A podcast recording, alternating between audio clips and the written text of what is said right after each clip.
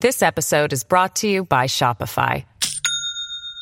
Do you have a point of sale system you can trust, or is it a real POS? You need Shopify for retail. From accepting payments to managing inventory, Shopify POS has everything you need to sell in person. Go to shopify.com slash system, all lowercase, to take your retail business to the next level today. That's shopify.com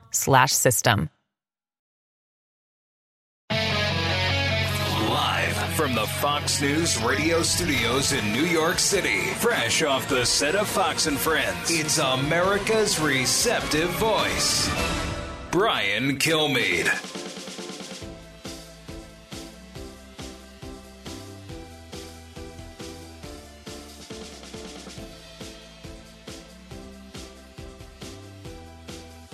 Thanks so much for being here, everybody. It's the Brian Kilmeade Show. Hope you enjoyed a great weekend. We're back in action now.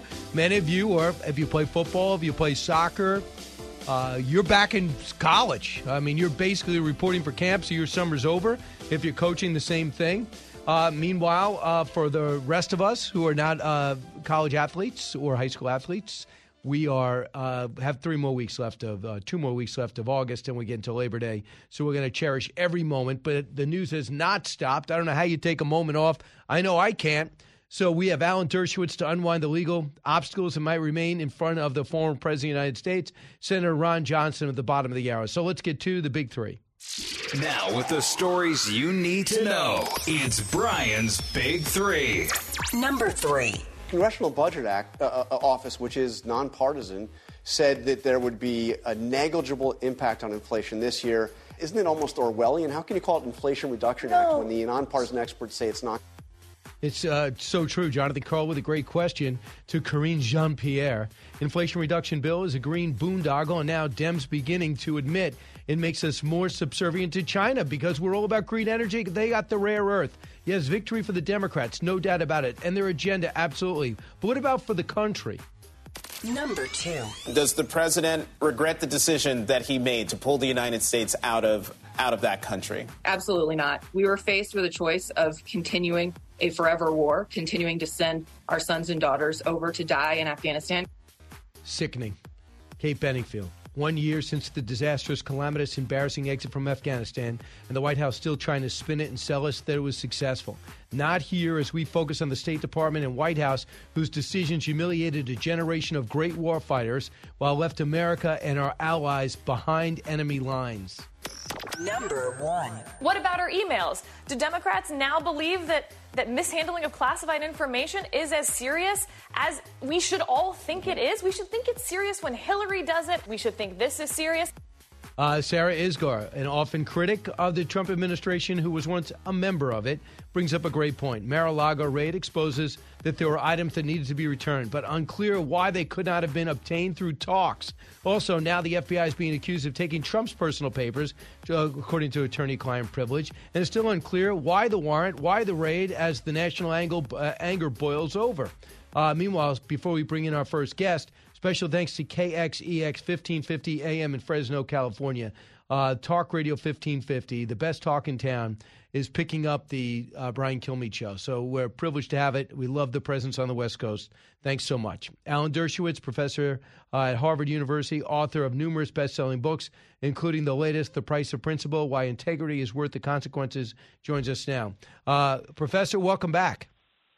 Well, thank you. It's always a pleasure to be on with you, Brian. Yeah, thank you. Uh, you you wrote a column about what what aboutism is not just a slogan or a political phrase. It really matters here when it comes to the raid at Mar-a-Lago. In what respect?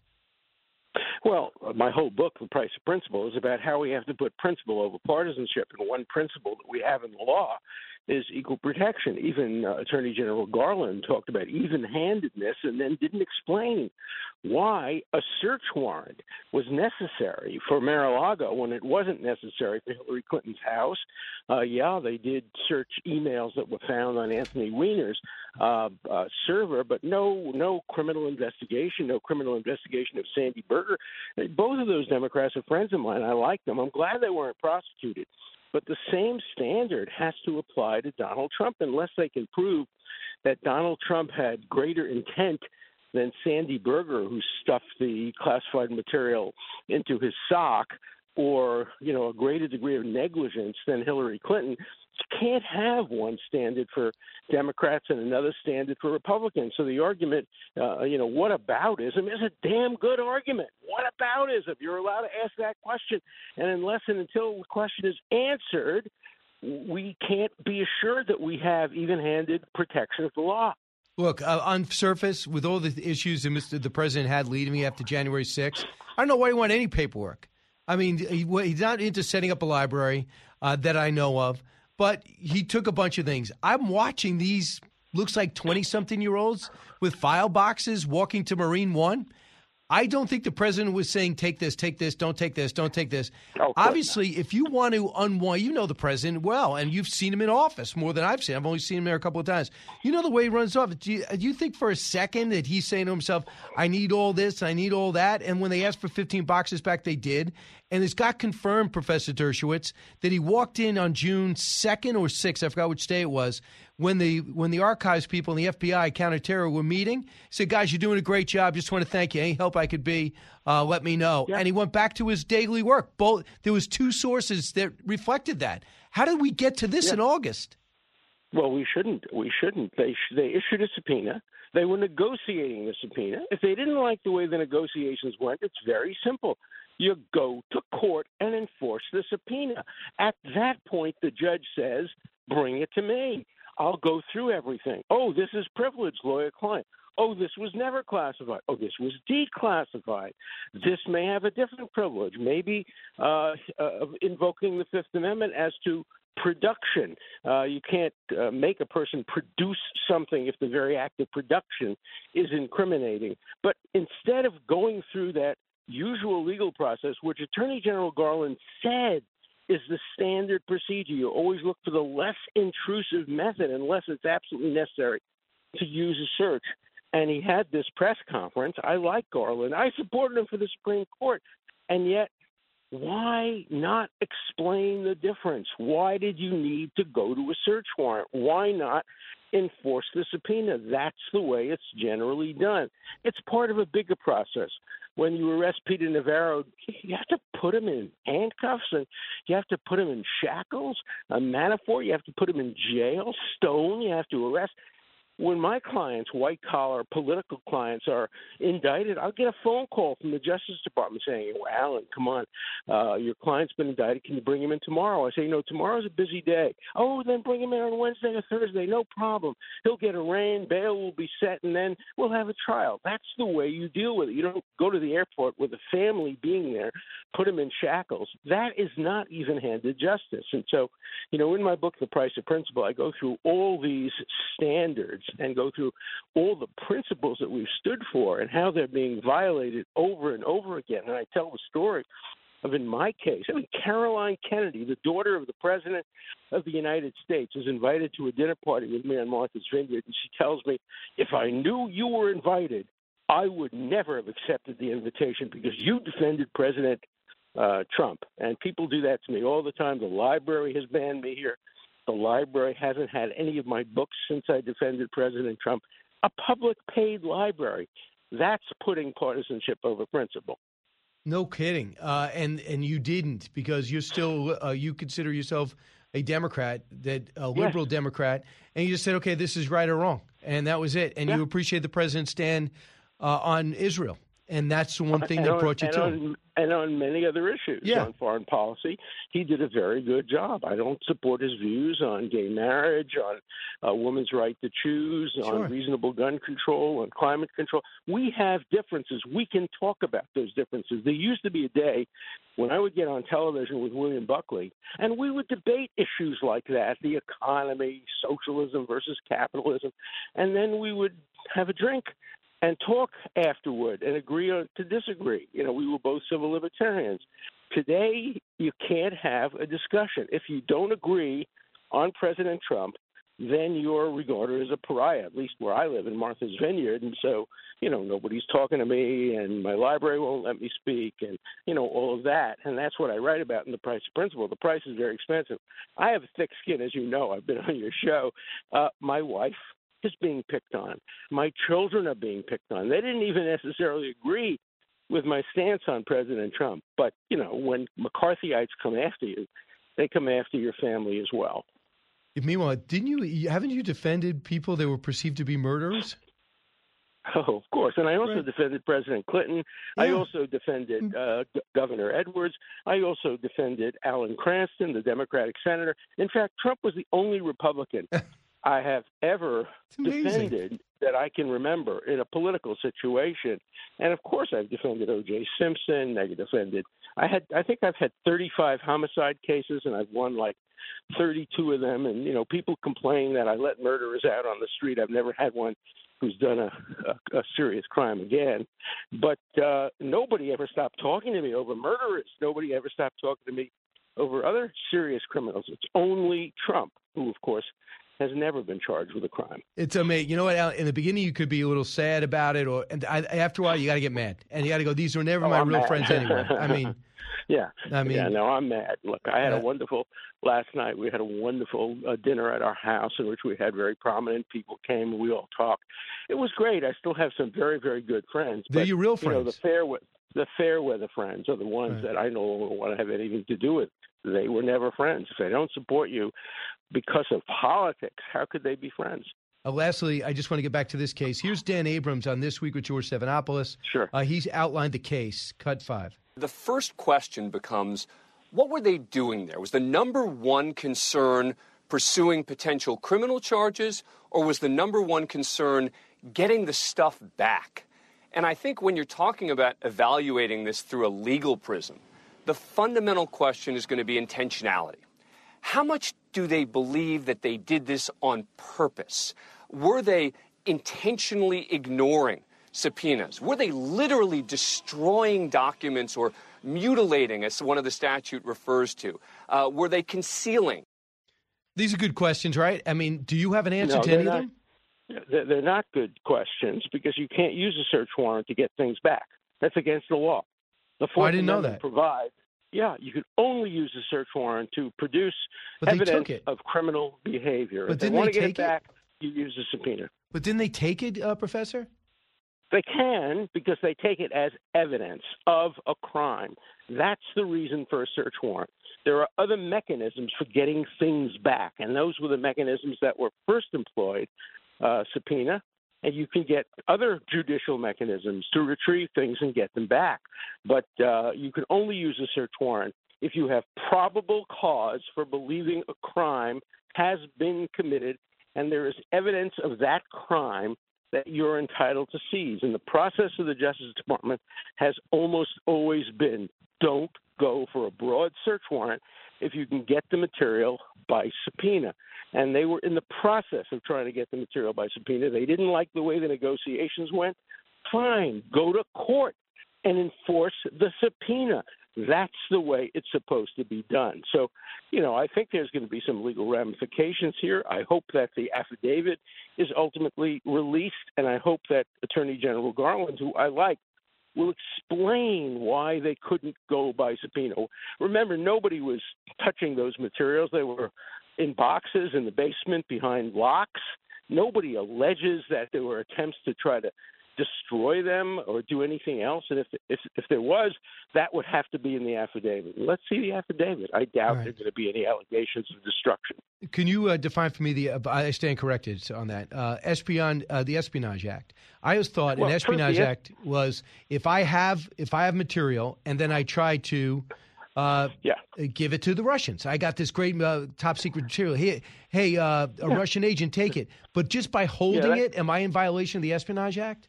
Well, first of all, you know, the Espionage Act was used against the Rosenbergs. Obviously, Julius Rosenberg was indicted and executed for turning over nuclear material to to the Russians. The left and civil libertarians hate the the Espionage Act, except when it's used against Trump, because it was used against Assange, it was used against Dr. Spock, it was used against uh, Ellsberg, it was used against many, many left wing dissenters. Eugene V. Debs, it was used against liberals and civil libertarians have always hated the statute. Now they're applauding it. Oh my God, let's use it. Let's expand it. Anything to get Trump. It's like my colleague, my former colleague, uh, Laurence Tribe, who says on CNN I'm trying to persuade my former student, Merrick Garland, to prosecute President Trump for attempting to murder Pence. Now, if you have that kind of judgment, if a student ever wrote that in an exam, I give him a C minus with grade inflation. And Laurence Tribe is trying to persuade the Attorney General of the United States to indict him for a crime that didn't happen, attempted murder of Pence, and people are listening to him, and he's on CNN, and he's supposed to be the constitutional lawyer that has judgment. He reflects the modern approach of the hard left. Get Trump at any cost. Principles be damned. Shred the Constitution if you have to. The only goal is to get Trump. And look, I want to have the right to vote against Trump in the next election, the way I voted against him twice in previous elections. That's my American right, just like it's your American right to vote for him. And that's the way it should be at the polls. But you shouldn't have bureaucrats, even the Attorney General, trying to tell us who should run and who shouldn't run. Now the Democrats are trying to say, if he is convicted of any kind of uh, statutory violation, then he can't run for president. Hey, read the Constitution. There are only four bases for disqualifying somebody. If you're under 35, if you're not born in America, if you fought in the Civil War against the Union, or if you were impeached and the impeachment resulted not only in a conviction, but a conviction and a statement that you can't run again for office. Those are the only four criteria. And you can't expand right. it and deny me the right to vote against him and you the right to vote for him. Alan Dershowitz, thanks so much. Pick up his book, The Price of Principle Why Integrity is Worth uh, the Consequences. Is worth the consequences. Thank thanks, Professor. Uh, uh, we appreciate it. 1 408 7669. We covered a lot of ground. What do you think? President's chances of beating this? Uh, and is the uh, do, what questions do you still have? We still haven't touched the other two uh, members of the big three, so don't move. Learning something new every day on the Brian Kilmeade Show. Wyndham Hotels and Resorts makes travel possible for all. Whether it's the long haulers looking for a great cup of coffee, a roomier rest for the on a whim road trippers, or a place to make summer memories with the whole family. No matter who you are, where you're going, or why, with 24 trusted brands to choose from like La Quinta, Days Inn, and Super 8, your Wyndham is waiting. Get the lowest price at wyndhamhotels.com. Restrictions apply. Visit website for more details. This episode is brought to you by Shopify. Do you have a point of sale system you can trust, or is it a real POS? You need Shopify for retail. From accepting payments to managing inventory, Shopify POS has everything you need to sell in person. Go to shopify.com slash system, all lowercase, to take your retail business to the next level today. That's shopify.com slash system.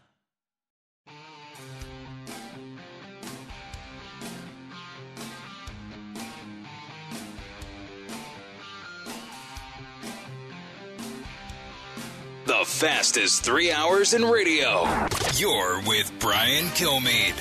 His fortune was finally falling. The big lie was finally losing momentum. DeSantis was beating him in the polls. You know who hates this more than anybody? DeSantis. DeSantis, yeah. DeSantis I had this in the bag, and now I got to run against President Martyr. And this is saving Trump politically. In a way, uh, Bill Maher is right. I mean, Bill Maher sees the whole comprehensive picture a little like Alan Dershowitz in that he's not going to vote for him, doesn't like him, but understands why people do, and understands some of the decisions that Joe Biden has made are absolutely farcically bad, including what today is. And that is the one year anniversary of the pullout of Afghanistan. There wasn't a pullout, it was a calamitous disaster. It was not unorganized, it was not chaotic. It was a self inflicted personal wound on our country's reputation and cost the lives of 13 Americans in the near term. And we left thousands behind, allies and citizens. And our veterans who were besmirched by the way we left had to scramble, leave their jobs and form Operation Pineapple, as well as uh, Allied, uh, another group aiding allies, and get these people out and the administration wants to pass and praise, which is as crazy as naming an Inflation Reduction Act when a program is out there signed into law, about to be signed into law, that does anything but. It's a climate change act.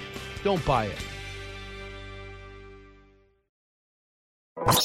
Out of the gates and ready to go. Hey, it's Hutton Withrow. Hot Mike is here on the Outkick Network. We've got your afternoon covered with the latest sports discussion, and it's available wherever you find your audio. Daily analysis and news. He is hot. I am Mike. Actually, my name is Chad. His name is Jonathan, but you get the picture. We're going to bring it every single day. Whatever you want to call us, we'll respond to. We just want you to respond to what we're dishing out every day. And while you're here, we hope you subscribe to the podcast, like, subscribe, and share.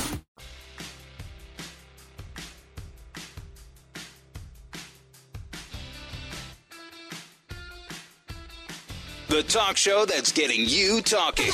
You're with Brian Kilmeade. Congressional Budget Act uh, uh, Office, which is nonpartisan, said that there would be a negligible impact on inflation this year and barely impact inflation at all uh, next year. I mean, isn't it almost Orwellian? How can you call it Inflation Reduction No. Act when the nonpartisan experts say it's not going to? So I appreciate that. I appreciate the question. We've actually addressed this, the, the CBO. It was the top line number. Here's the thing: we have 126 economists, both in the uh, both Republicans, both Democrats, who have said it's going to fight inflation. We have five former uh, Secretary So uh, Secretary of Treasury. of- well, of there's CBO. more to it. It's just it it was the way that Republicans did that was so that it could make an argument that is false.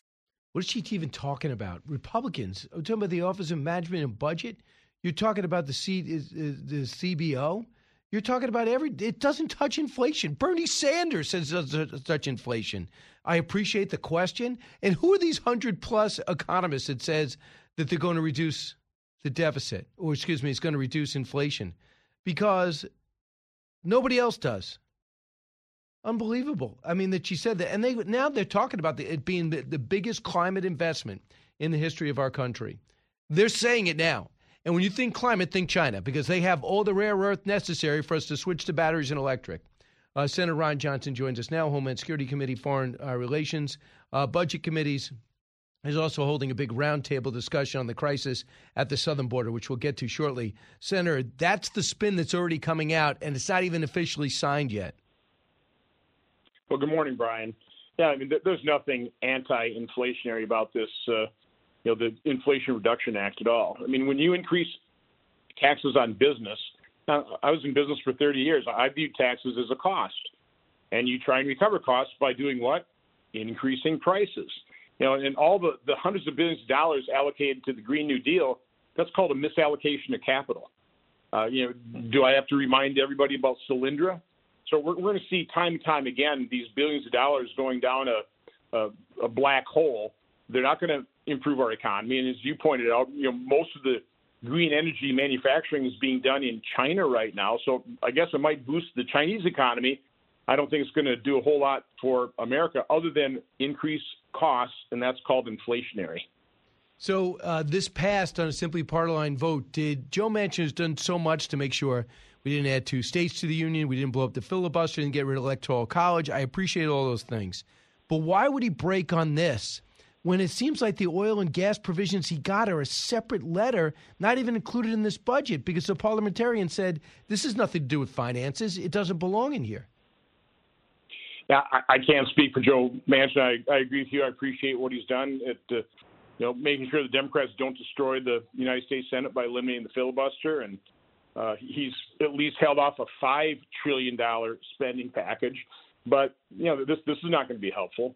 We just keep spending money we don't have. We keep increasing taxes as well as the regulatory burden on businesses.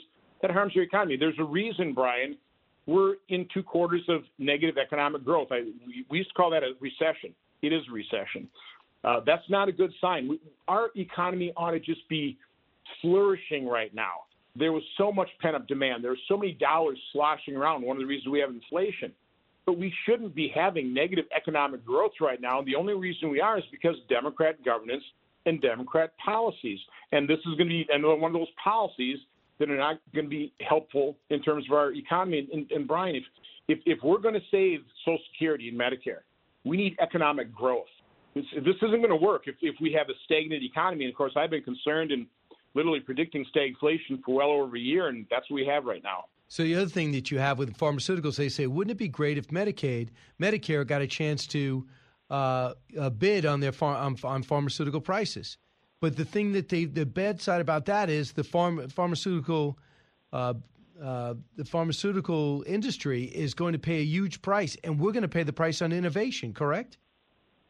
Correct. And by the way, any, any money we raise from that is going to be spent misallocated to the Green New Deal. It's not going to, you know, from from what I can see, it's not going to go to reduce premiums for Medicare or or to bolster that program and you know make it more sustainable. But you're absolutely right. When when you start punishing the pharmaceutical industry, uh, you're going to have less innovation. You're going to have fewer life-saving drugs. That's that's not a good thing. I want you to hear with Kate Bedingfield how she. It's been one year since our disastrous pullout and embarrassing pullout uh, of Afghanistan. This cost uh, 13 American lives directly and many more indirectly. Kate Bedingfield, the White House Communications Director, Cut 17. Does the president regret the decision that he made to pull the United States out of out of that country?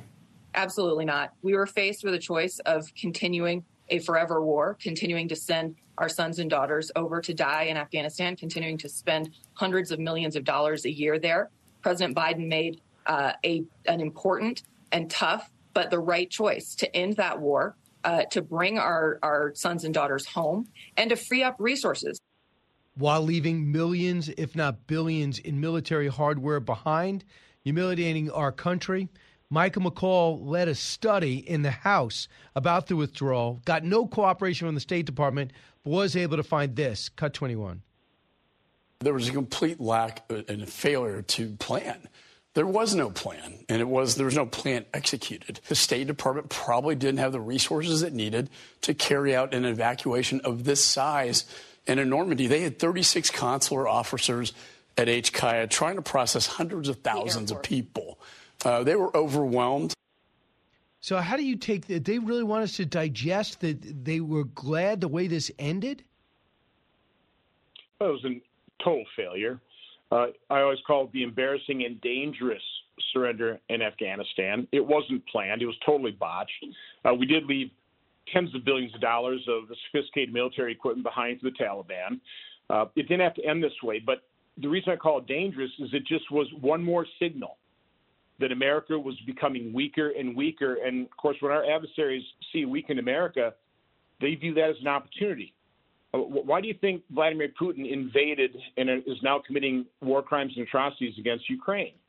It's because he thought this is the time to act. You know, look at what China is doing around Taiwan.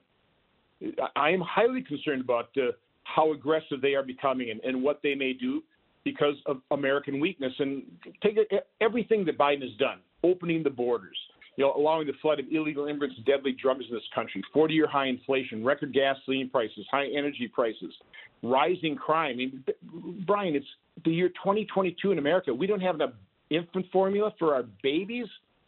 No, our country is coming off the rails, and our adversaries see that, and they become more aggressive, and the world becomes a far more dangerous place because America is weak under Biden. A week ago today, there was a raid, uh, an FBI raid at the Mar-a-Lago compound of the President of the United States. He wasn't there. He was in New Jersey and New York City working at the time.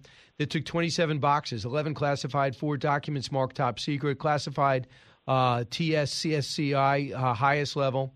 Uh, they took surveillance video as well in and around where these documents were stated. We later learned that on June 2nd, June 20, June 2nd, there was their last meeting between the uh, counterterrorism division and the and uh, President Trump's team about documents. They got 15 boxes in January. They were going to go back and meet again at Mar-a-Lago was June 3rd, the exact date. Heading it up on the counterterrorism side with the FBI was Jay Bratt, the top counterintelligence official. president dropped by, said, "Guys, anything you need, let me know." They said, "Yeah." Would you put another lock on this door? Said, "Fine." Something happened in between. They raid the place. What do you take away from this, Senator Johnson? Well, again, I think this is just part and parcel of uh, the partis- the politicization and partisanship within our federal law enforcement. Uh, to me, this sounds like a dispute over the president's authority to de- declassify documents. You know, he has absolute authority. Now, maybe the bureaucrats don't like what he wanted declassified because there would be things that are embarrassing to them.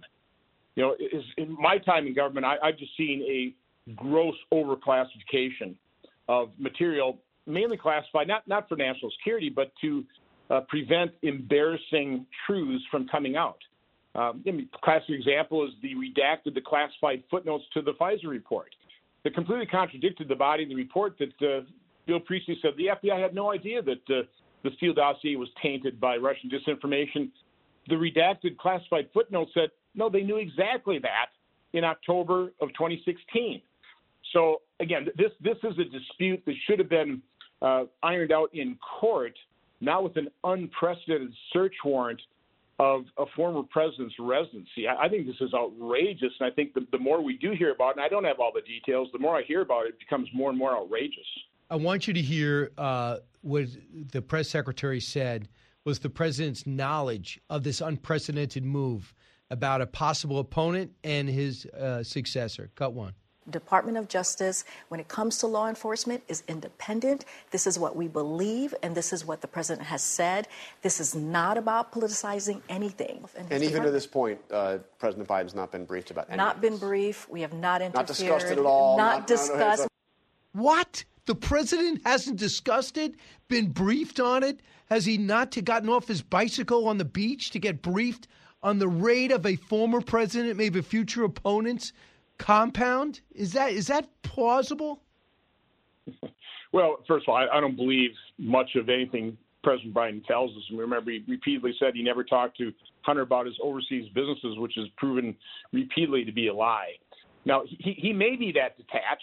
You know, it's hard to say who's running this administration, but there's no doubt about the fact that he is the one who appointed all the partisan political hacks to these federal agencies that are now carrying out this highly politicized and partisan activity. They are weaponizing these agencies. Of course, President Obama started it with the IRS under Lois Lerner. Of course, nobody was ever held accountable for that.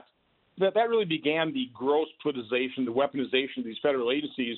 And I think the Biden administration under Merrick Garland and Chris, people like Christopher Wray are putting that into overdrive. Uh, you're going to have a roundtable um, about what's happening at our border. It's going to be August 16th. That'll be this Friday. What's going to be the focus? Who's going to be there?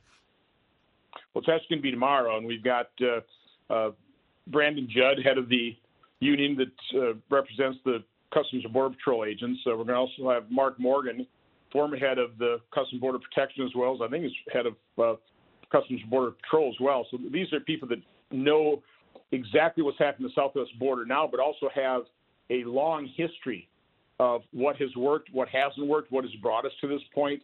So I, I just really want to discuss the cause and effect. You know, so much we, we overlook the human depredations of this human trafficking flow.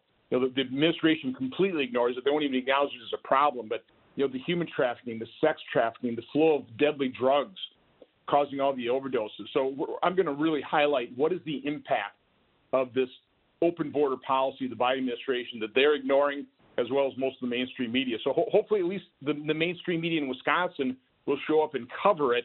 So at least Wisconsinites will understand the disaster, the crisis that's occurring on our border. You know, uh, Senator, there's a lot of things going on that I disagree with. But the one thing I think is the most underreported major story in this country is what's happening at the southern border. The frustration's boiled over. They are shipping illegal immigrants who want to into New York and D.C., and New York and D.C. are panicking. You, they have no idea, or they're pretending to have no idea what is happening. No other country in the world allows their border to be breached like this, and then they becomes wards of the system. We can't afford this. Why? They don't have a bad policy. They have no policy you know, what's amazing about that is I think they're complaining about 7,000 illegal immigrants coming into those cities. That's a daily flow at the southwest border. Every day over the last four or five months, more than 7,000 people have been what they call now encountered. They don't even call it apprehended because they encounter, process, and disperse these people within the span of eight hours. And so, yeah, I mean, you, you've got uh, you know, the mayors of New York City and, and D.C. screaming that, you know, what an outrage this is. No, the outrage is occurring on the, the southern border. You you aren't even seeing a fraction of the problem that those southern governors have to deal with because President Biden is not enforcing their law. It is not securing our border. It's uh, inexcusable. So I look forward to that. Uh, Senator Ron Johnson, how's the reelection coming? Well, it's Wisconsin. It's going to be tough. So Ron Johnson for Senate.com. I, I, about 50, bill, $50 million has been spent against me already, trying to destroy me, lie and distort everything I say. So I'm going to need a lot of help. So Ron Johnson from Senate.com. It's it is the crucial seat. We have to save this. All right, uh, Senator. Best of luck. Take care. Hey, uh, by the way, if you want to see me on stage and talk about taking about America's story, a thousand people at a time, uh, I may have a chance to talk to my book, uh, talk about my books, and also talk about what's happening at Fox the Country. And most importantly, we end with questions from the audience, and it's, a lot of it's going to be on Fox Nation Live. Uh, join me on the Egg on uh, September 8th. Uh, that'll be in Albany, New York. Uh, Brandon, Mississippi on Saturday, November 12th, City Hall Live. November 13th, I'll, I'll be in uh, Tulsa, Oklahoma. November 13th at the Cox Convention Center. And then in New Jersey, we we pushed it to December 2nd when my paperback comes out, The President Freedom Fighter. Uh, December 2nd at the New Jersey Performing Arts Center. Just go to briankilmeade.com. I hope to see everybody there. In Albany, we're about sold out. Some seats up front are left, so grab them. This is the Brian Kilmeade Show. Back in a moment. Giving you everything you need to know. You're with Brian Kilmeade.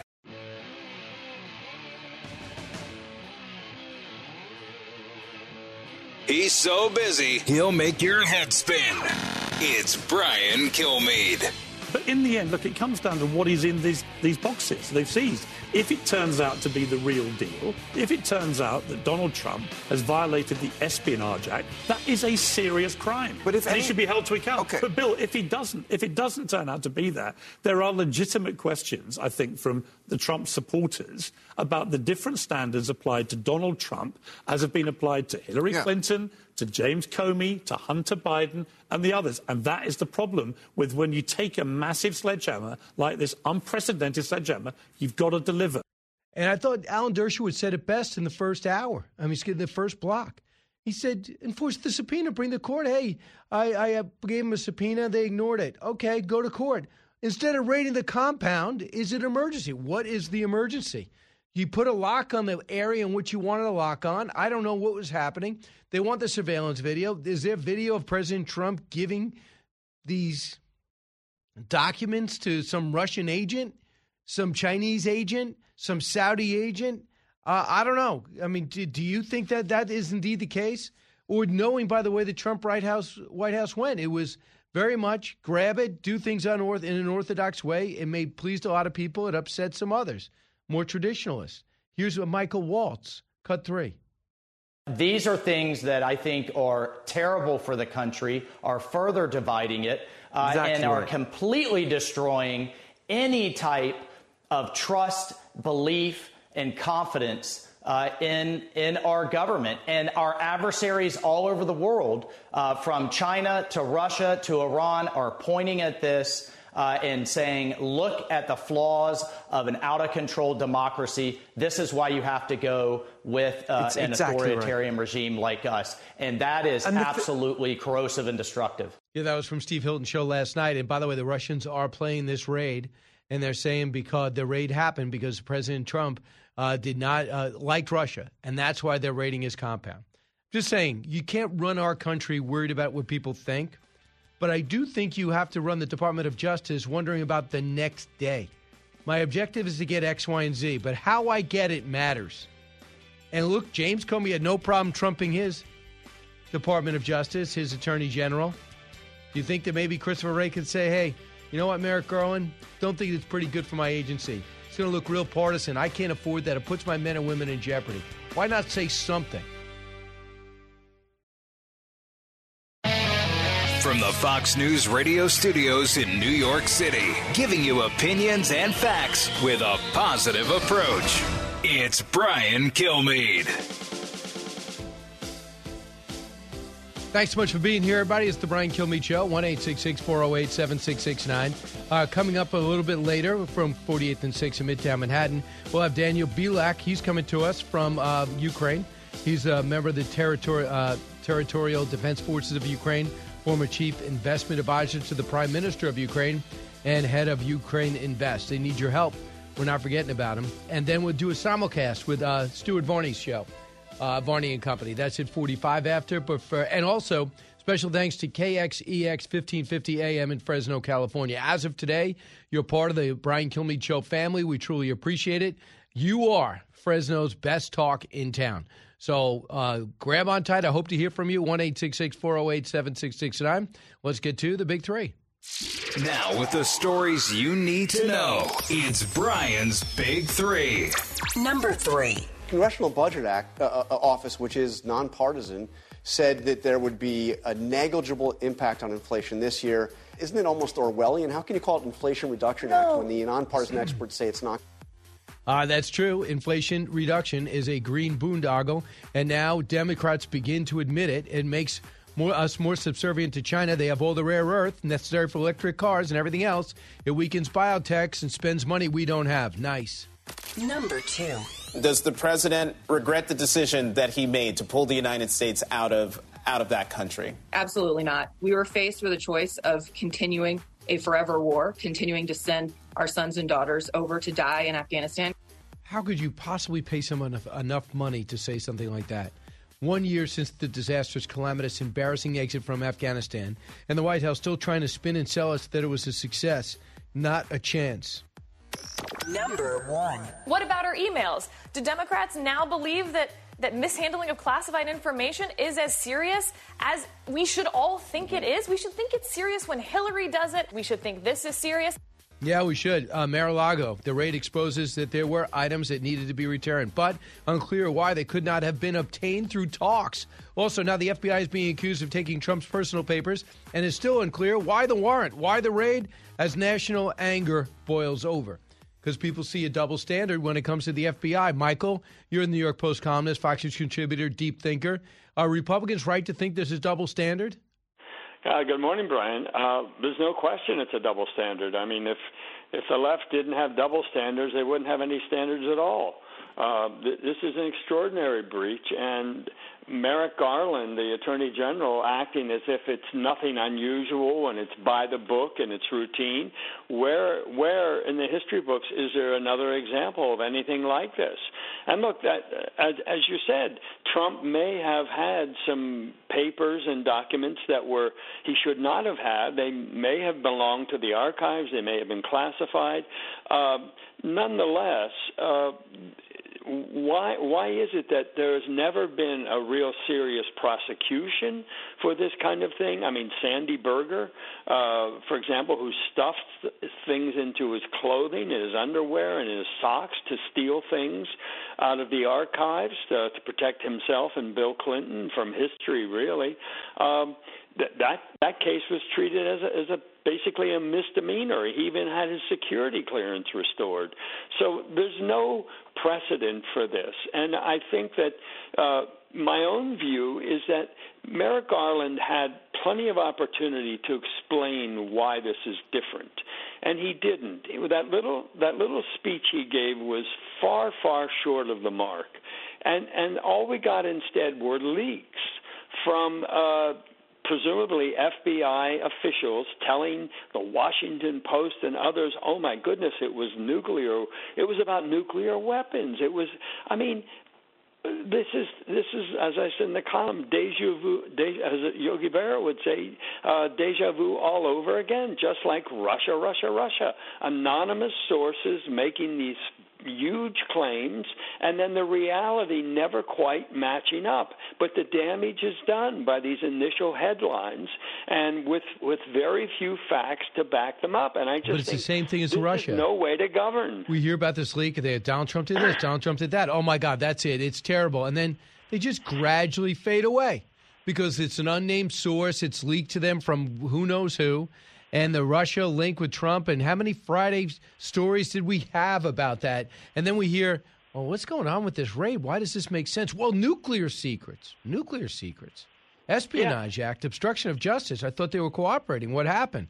Well, evidently, a lawyer did sign, I, I haven't seen it, signed a document saying they got everything. I don't know, really? Because one of the things they said is just put a lock on that door because you know we'll continue to talk about this. And he said, "Whatever you need, I'll let me know." He walked by that meeting on January on June third. So that's the president of the United States. Why would come to this after all the controversy you have with the president?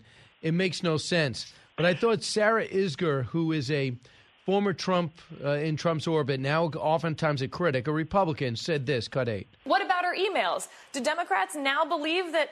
That mishandling of classified information is as serious as we should all think mm-hmm. it is. We should think it's serious when Hillary does it, when uh, you know she had seven top secret emails on uh, conversations on her server. She had declassifying authority. We should have thought that was serious. We should think this is serious. This is but no, it's different, though. I, I so what what is different about it? There's really no difference except for she bleach bitted a lot of the stuff out. Her IT manager never answered a subpoena, and she was able to come in on a Saturday and interview at a time of her choosing without any cameras or recordings, uh, and no house was raided of Hillary Clinton's, and she was Secretary of State. Yeah, you know, Brian, I want to go back to one thing you said, which was that uh, that this doesn't make sense. Um, I'm beginning to believe it does make sense in this way. Uh, in April, the New York Times reported that Joe Biden was unhappy with Merrick Garland. He wanted Garland, he believed that Donald Trump should be prosecuted, and he was frustrated that Garland wasn't doing anything to prosecute Trump. That was in April. Uh, and here we are. So I, I, to me, there's a direct connection. I think that January 6th did not give Garland what uh, he thought was sufficient for prosecution, but he but he stumbled on this case, and he is turning it into the prosecution of Donald Trump. That's my view of what this is about, which puts Joe Biden's fingerprints not only on the raid but on the entire idea of prosecuting Trump. I mean, and when Joe Biden says, I'm going to let the Justice Department decide who gets prosecuted, I'm not going to do any of that, of course he lied. And there's no doubt in my mind that for that for Biden, a lot of this is payback for Donald Trump and Hunter Biden, going after Hunter Biden. I really believe that we cannot discuss because this case is so uh, unclear and inexplicable on its own terms. And as you said, why why not continue negotiations? Why not do this? Why not do that? It's never been done before. I think that's the answer. It's because Merrick Garland has effectively been ordered by the President of the United States to prosecute not only his predecessor, but the likely Republican nominee in 2024. And I think that's what this case is ultimately about. All of these, all of these qu- anonymous quotes about how serious and all that. It, it's not going to add up. I guarantee you it will never come to fruition that there's anything in here remotely resembling a nuclear weapons issue. It is all about getting Donald Trump. And I think Joe Biden is responsible for this. I think this is payback, and I think this is this is what Merrick Garland has become, the errand boy for Joe Biden's obsession with with prosecuting Donald Trump. Well, here's the problem. Uh, they uh, said the exact opposite. Cut one. Department of Justice, when it comes to law enforcement, is independent. This is what we believe, and this is what the president has said. This is not about politicizing anything. And, and even to this point, uh, President Biden's not been briefed about anything. Not been briefed. We have not interfered. Not discussed it at all. Not, not discussed. No, is that possible? Not discussing, not briefed about the raid of Mar-a-Lago? Are you kidding? Well, it would be dereliction not to be right? I mean, you're the president of the United States. Your attorney general has just done something extraordinary to your, to your predecessor, and you don't you haven't been briefed. Well, I can see where that's not a lie. It's because uh, Biden uh, says to Ron Klain, "You tell Merrick Garland to get off his butt and go prosecute Donald Trump." You don't need to brief Joe Biden then, right? You can read it all about it in the papers. You can read the anonymous leaks. Maybe maybe the White House is part of the anonymous leaking. Uh, but look, I, I just think you you would you would need a tractor to pull apart the uh, the idea that Joe Biden is not involved in this. It of course he is. How could he not be? How could he how could he not know? How could he not care? How could he not have some responsibility for such an, an I mean, would, would do we say he had no role in Afghanistan? That he had no role in the Inflation Reduction Act? Of course not. So this is as big as any of those things in its own way. Why would he be sitting this out? He didn't sit this out. He's very much involved in this. I would be sh- shocked to death if he were not somehow complicit in this raid. Uh, yeah, we'll see if we get a leak out of this. Uh, Afghanistan, one year since withdrawal, the worst military uh, exercise of that uh, operation that I've ever witnessed in my lifetime. An embarrassment. This country is going to have a generation to shake off. It was not worthy of this generation of warfighters in Afghanistan. Michael McCaul heads up an inquiry into what went wrong, and they, uh, the administration has no problem saying we loved the way this operation went. Listen to Kate Bedingfield, cut 17. Does the president regret the decision that he made to pull the United States out of out of that country? Absolutely not. We were faced with a choice of continuing a forever war, continuing to send our sons and daughters over to die. And do you believe that? I mean, is that what they came up with a year later? No regrets. Right. Look, I, I think they that's just politics. You can't admit error on something so large and fundamental. So they've got to stand by their story. I, I'm not surprised at well, that. Bay of Pigs, but, they admitted they were wrong. This is worse. yeah, that, well, that was some time ago, uh, and you know, generally in these days, presidents don't admit mistakes. Uh, most politicians don't, because then it's on videotape and it lives forever. But I would say this, Brian, that the that it's good that we got Al Zawahiri uh, with with a missile, but the fact is that Joe Biden said Al Qaeda was not in Afghanistan. That was one of the reasons. That was the reason we went, and that was one of the reasons he justified the complete withdrawal. There's no more Al Qaeda. Now the Taliban themselves are bad enough, nonetheless. But but Al Zawahiri, the, the mastermind of Al Qaeda, is there living openly. And yes, it's great that we droned him and got him, but doesn't it point out that again Biden either was wrong or he lied because there's clearly Al Qaeda in Afghanistan. And so the whole 20 year war of wiping out Al Qaeda over 9 11 uh, has come to this, where their mastermind is living openly in the country once again, just as they were 20 years ago. Yeah, it's amazing. Lastly, you know it's going to be jammed down our throats? This Inflation Reduction Act, which doesn't reduce inflation. It's all about a green agenda, which is not the country's agenda. Here's Jamie Raskin trying to tell everyone how much we should enjoy this spending bill. Cut 29. Well, as, as soon as the act goes into uh, effect, I hope that all of the provisions will begin to work. I am. Uh, I, I know that those who've been blaming President Biden for the inflation going up are now giving President Biden all the credit for inflation going down. So we're moving things in the right direction already. And what parts of the bill do you think will, will quickly work on that specifically? The, the, uh, next question. About inflation, because they have they know they can't. He's no answer. Well, and also the idea that a piece of legislation is going to work quickly to reduce uh, inflation is nutty. I mean, we all know how long it takes these government programs to get going, and so this the idea that inflation is already going down because of it. I mean, it's just it, it, it's unbelievable what politicians in a jam will say. Uh, I mean that uh, talk. you know, if we could indict them every time they lied, Brian, uh, that's the whole. The whole. I was going to kick when someone is indicted for lying to Congress. Congress lies to us every day, especially now.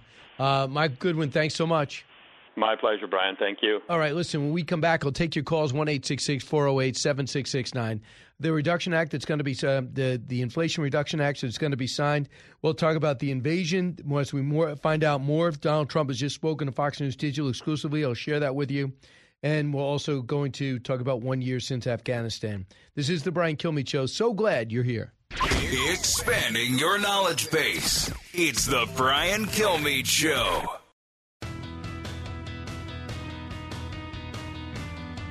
Information you want, truth you demand. This is the Brian Kilmeade Show. Again, we have serious issues about the way that Governor Abbott is treating asylum seekers, especially uh, because this is supposed to be a voluntary uh, bus ride, and it appears that it's not. And so, again, we're calling to question uh, what Governor Abbott is doing. Is this a political ploy? Uh, there you go, and that was uh, what Governor Abbott is doing. Is not uh, is doing is absolutely necessary. Getting the world's attention to the fact that his state has been besieged, worse than Arizona, worse than New Mexico, California. It's a border state that with a huge border of Mexico, and it's being overrun at this hour. Nobody's paying attention. The border patrol agents are is not being vilified. They're quitting on the spot. They spend all their time intake taking uh, all the stats and information and not policing the border. Uh, that is frustration. So Governor Abbott is saying, if you guys want to go to New York, hop on a bus. I'll provide them. It's costing the people of uh, Texas a lot of money, but they're trying to send a message, and in that case, it's working.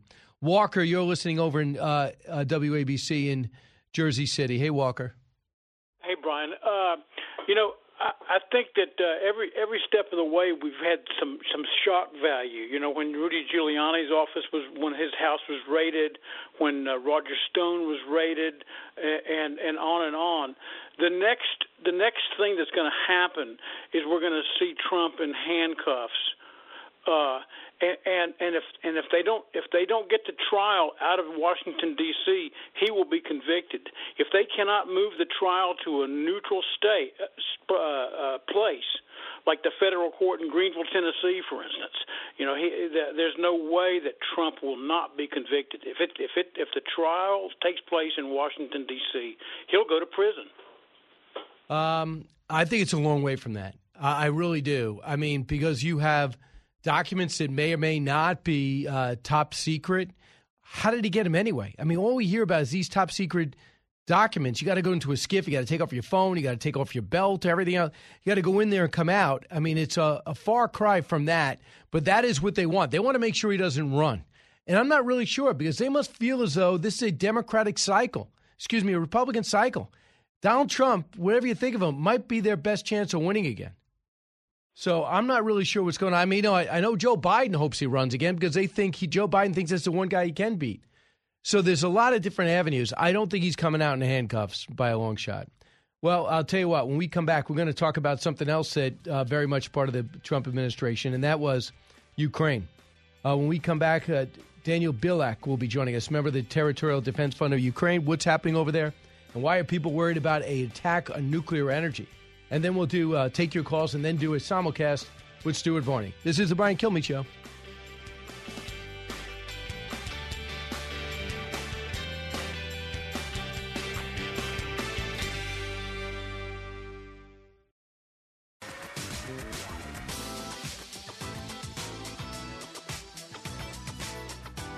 From his mouth to, to your ears, it's Brian Kilmeade.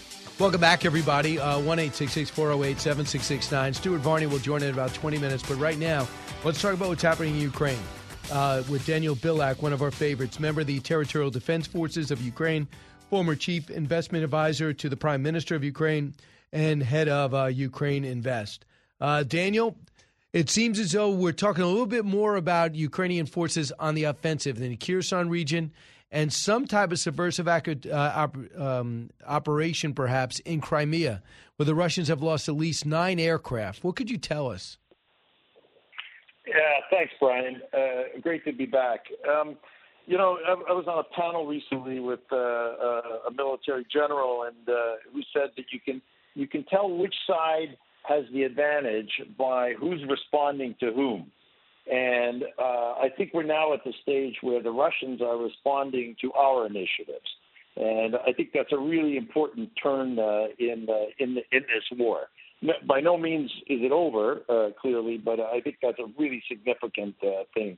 And um, uh, yeah, it, it's been very interesting. We've been seriously softening up the uh, uh, the south, uh, the southern part of the country, that's Kherson and Zaporizhia oblasts, um, with uh, some uh, guerrilla warfare, and um, you know it's it's clearly driving the Russians crazy, um, and it's driving the Russian people who came down and occupied uh, Ukrainian homes in Crimea crazy because they're all leaving.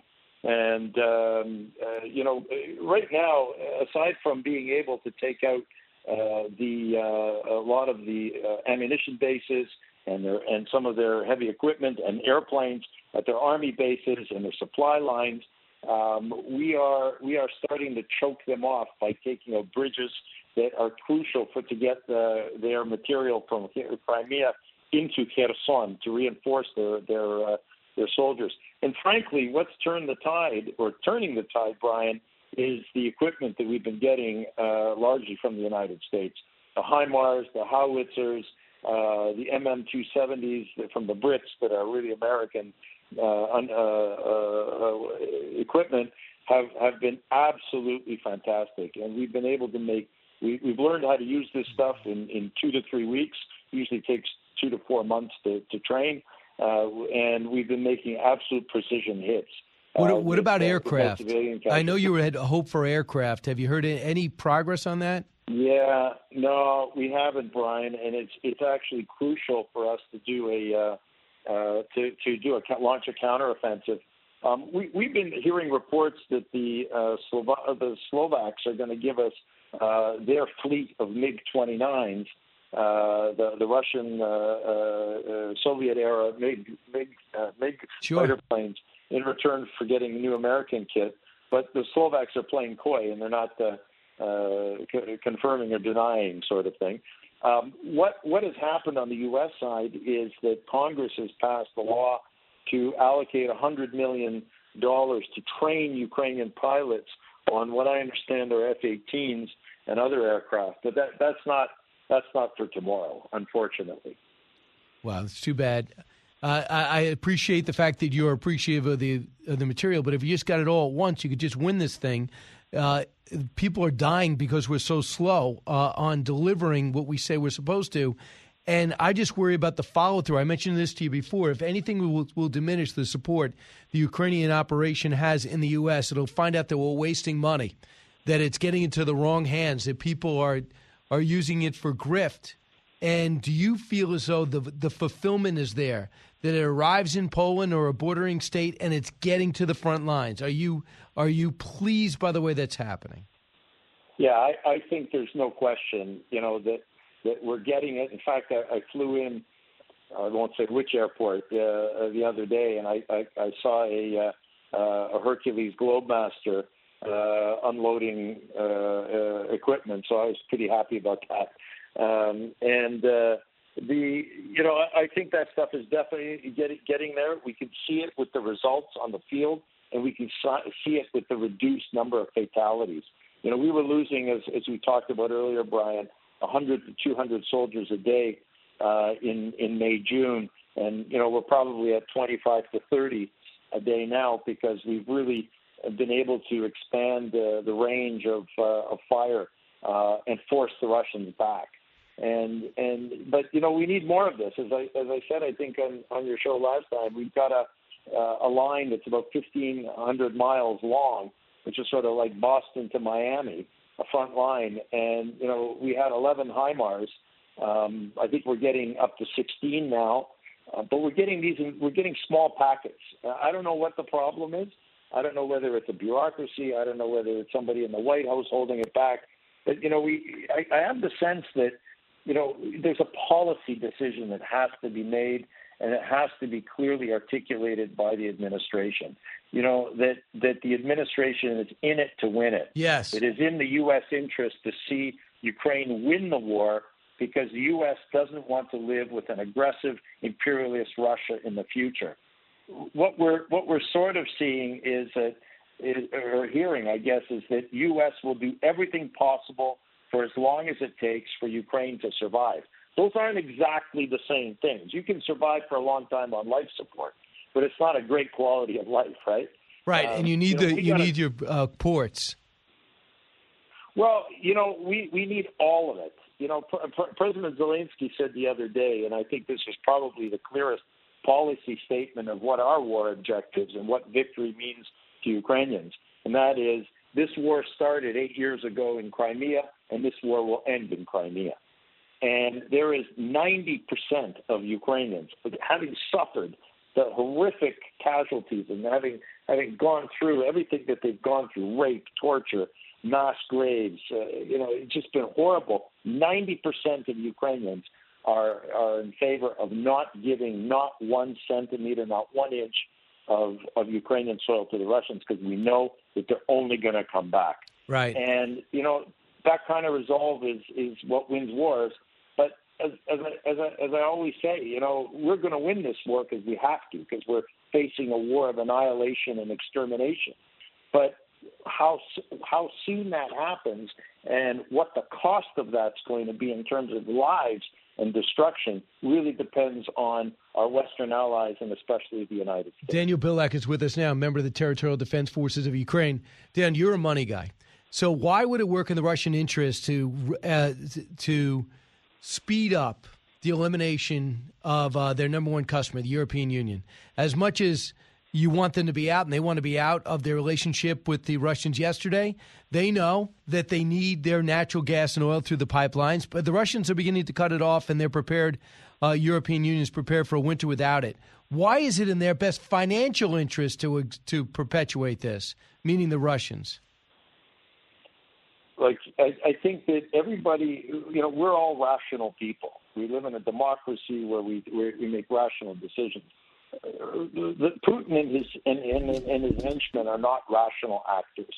They are. This is a policy decision that they have taken that they are going to eliminate Ukraine and probably go further. So they'll just double down. They've got reserves. They got cash reserves. They think that they can get around the sanctions. They think that they can withstand them. They don't value the lives of their people. So you know, if they suffer uh, a little bit more, that's that's not a big deal. And so they figure their their bet is that everybody's going to cave. That if we if we really stick it to the Europeans this winter, uh, they're going to cave. They're going to throw Ukraine under the bus, and they're going to come and seek a deal with Russia, take off the sanctions, and it'll be business as usual. And this is going to be actually we're coming down to crunch time for the West in terms of its values and sticking by its values. And I have to say, the, the Biden administration has been doing you know, bending over backwards to try to find alternate sources, help the EU find alternate sources of gas to get it get it through the winter. Daniel, don't be uh, too impressed. We have it, Daniel. We have it.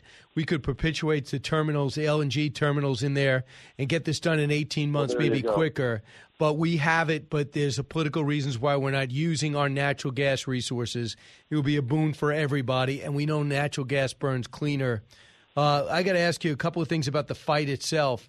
You've uh, decided to blow up a few bridges surrounding Kherson because you don't want the Russians resupplied, almost as if they have to sit there. Uh, final thought on that? I mean, what is the tactic there? Do you know, or am I am I wrong? Well, it's it's it's exactly right. It's look, David didn't slay Goliath by tackling him, right? He he waited for the we went for the weak point and and and killed him off when when he understood what it was going to take to bring him down. So what we're doing is we're cutting off the supply line so they can't they don't get the ammo, they don't get the heavy equipment, they can't defend themselves. We psychologically undermine and degrade them. We're basically choking them to death, and that's what we're going to do. And get them and out of your land once and for all. You don't want anything from Russia; right. just want them out of your country. That's right. Uh, Daniel that's Bill, right. Bilak, thanks so much. Appreciate it. Uh, and best of luck in Ukraine. Listen, when we come back, we do a simulcast with Stuart Varney. Then I close with your calls 1 408 7669. Busy Monday. Brian Kilmeade Show. So glad you're here.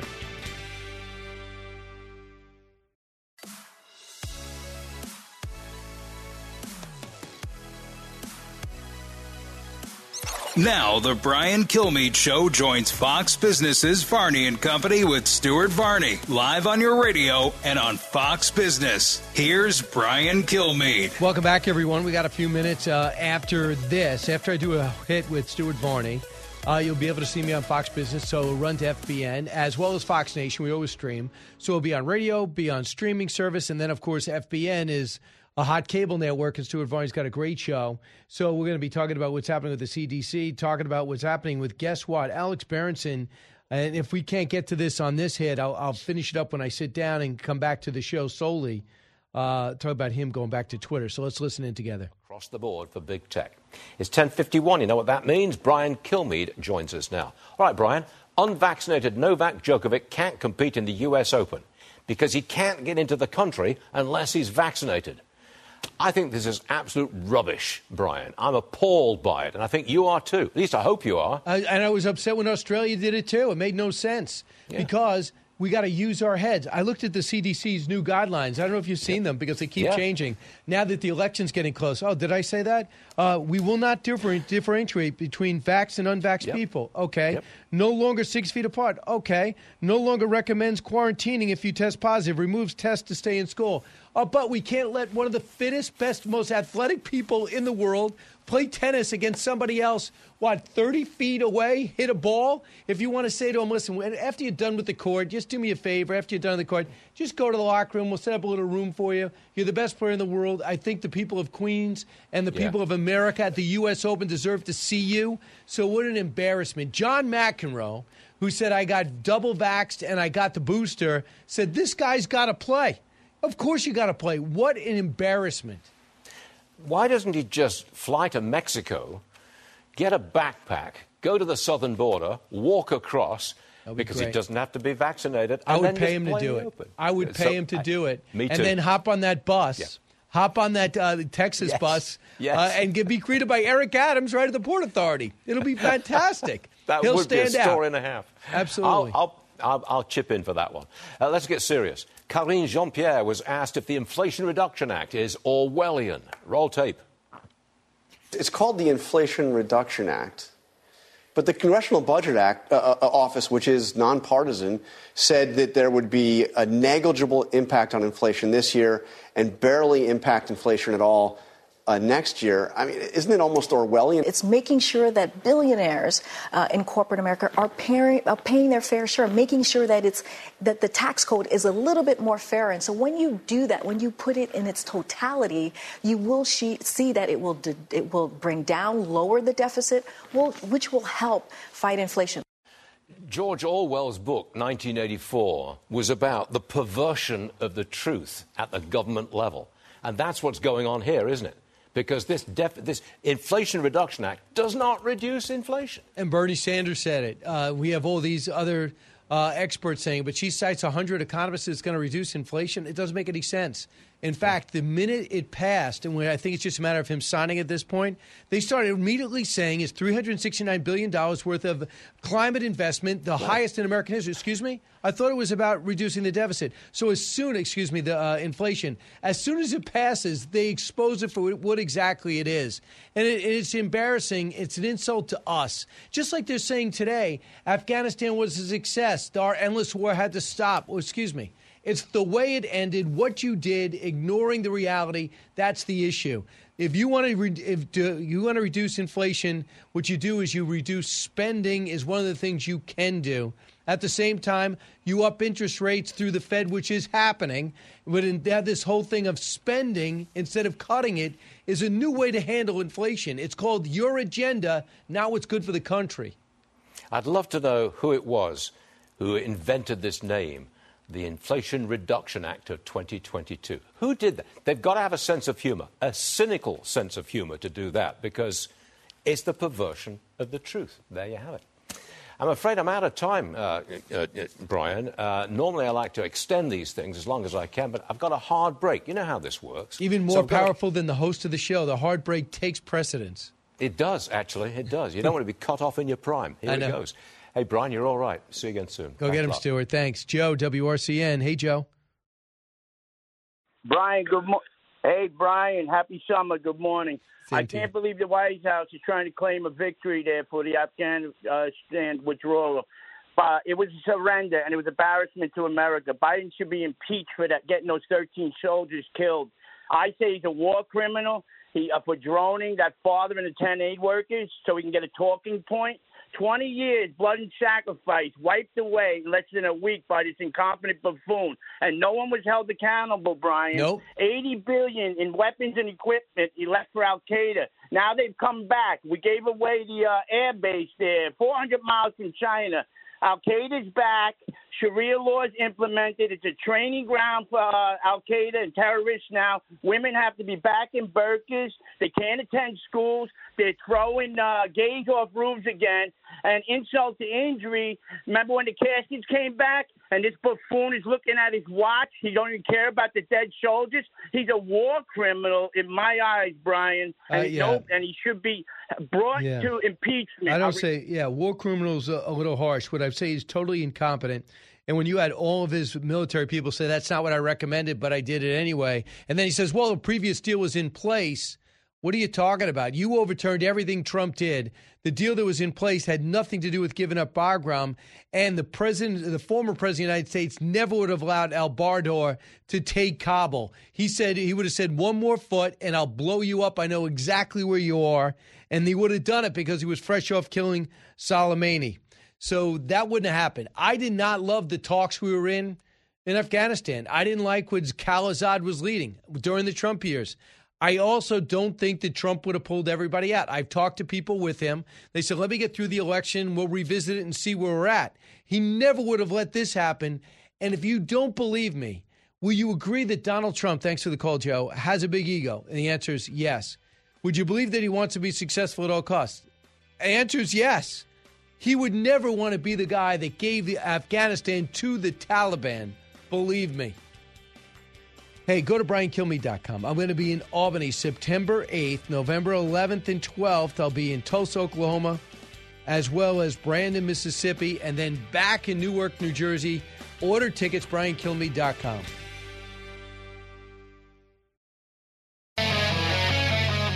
Live from the Fox News radio studios in New York City, fresh off the set of Fox and Friends, it's America's receptive voice, Brian Kilmeade.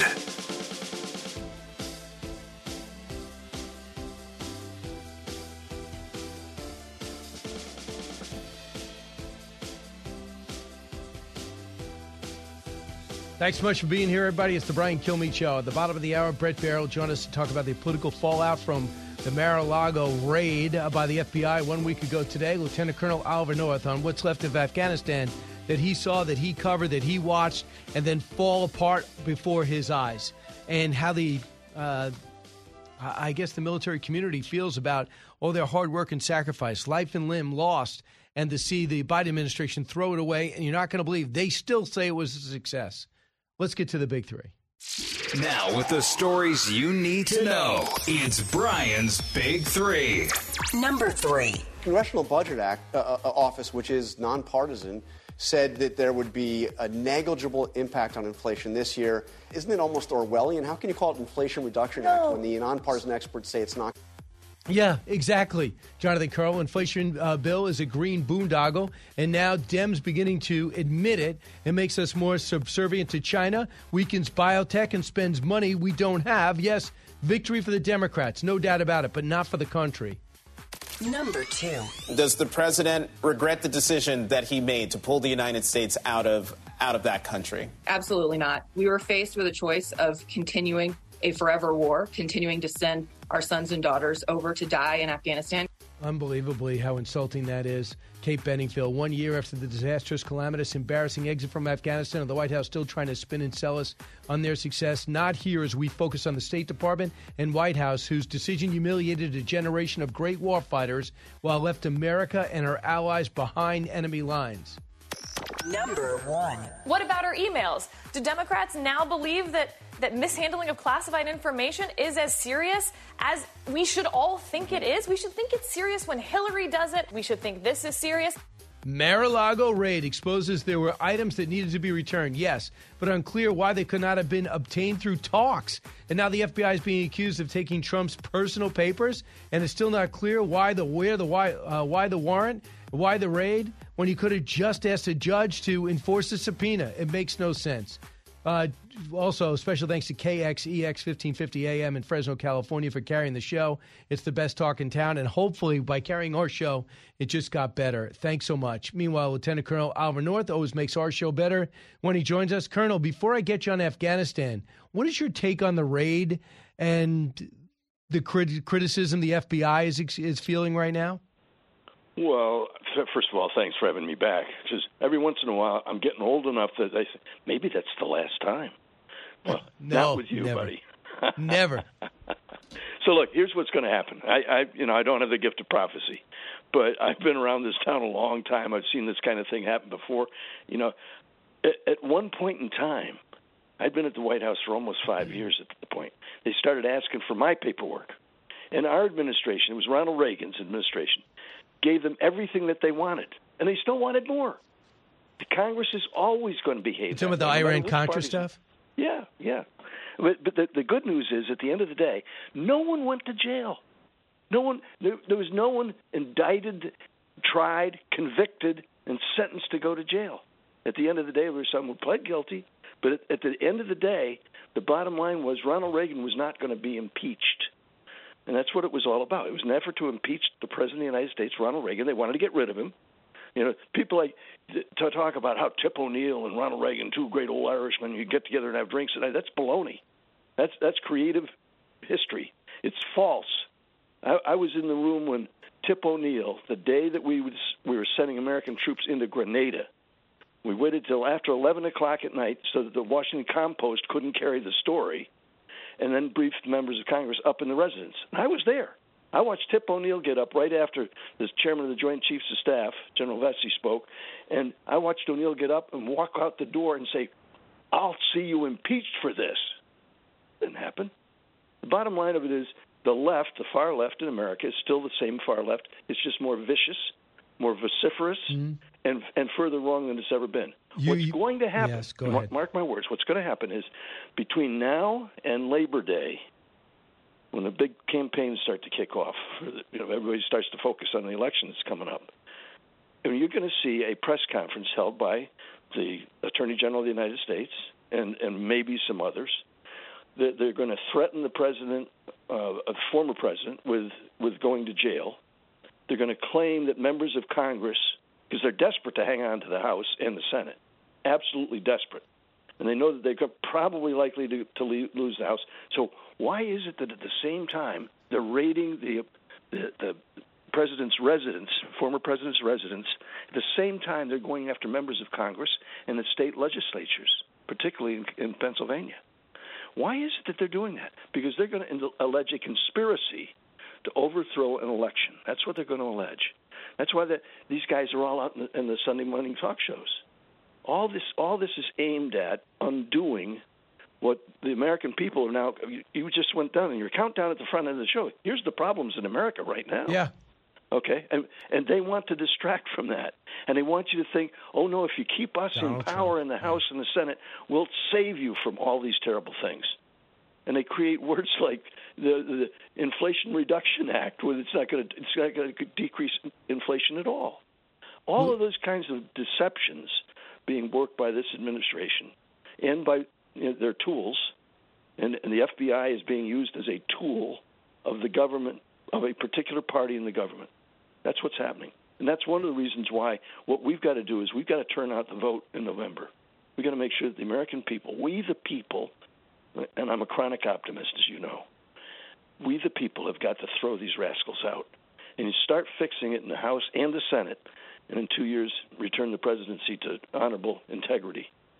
Gotcha. I I, I. I want you to hear uh, what, what Michael Waltz said about this whole raid. Cut two.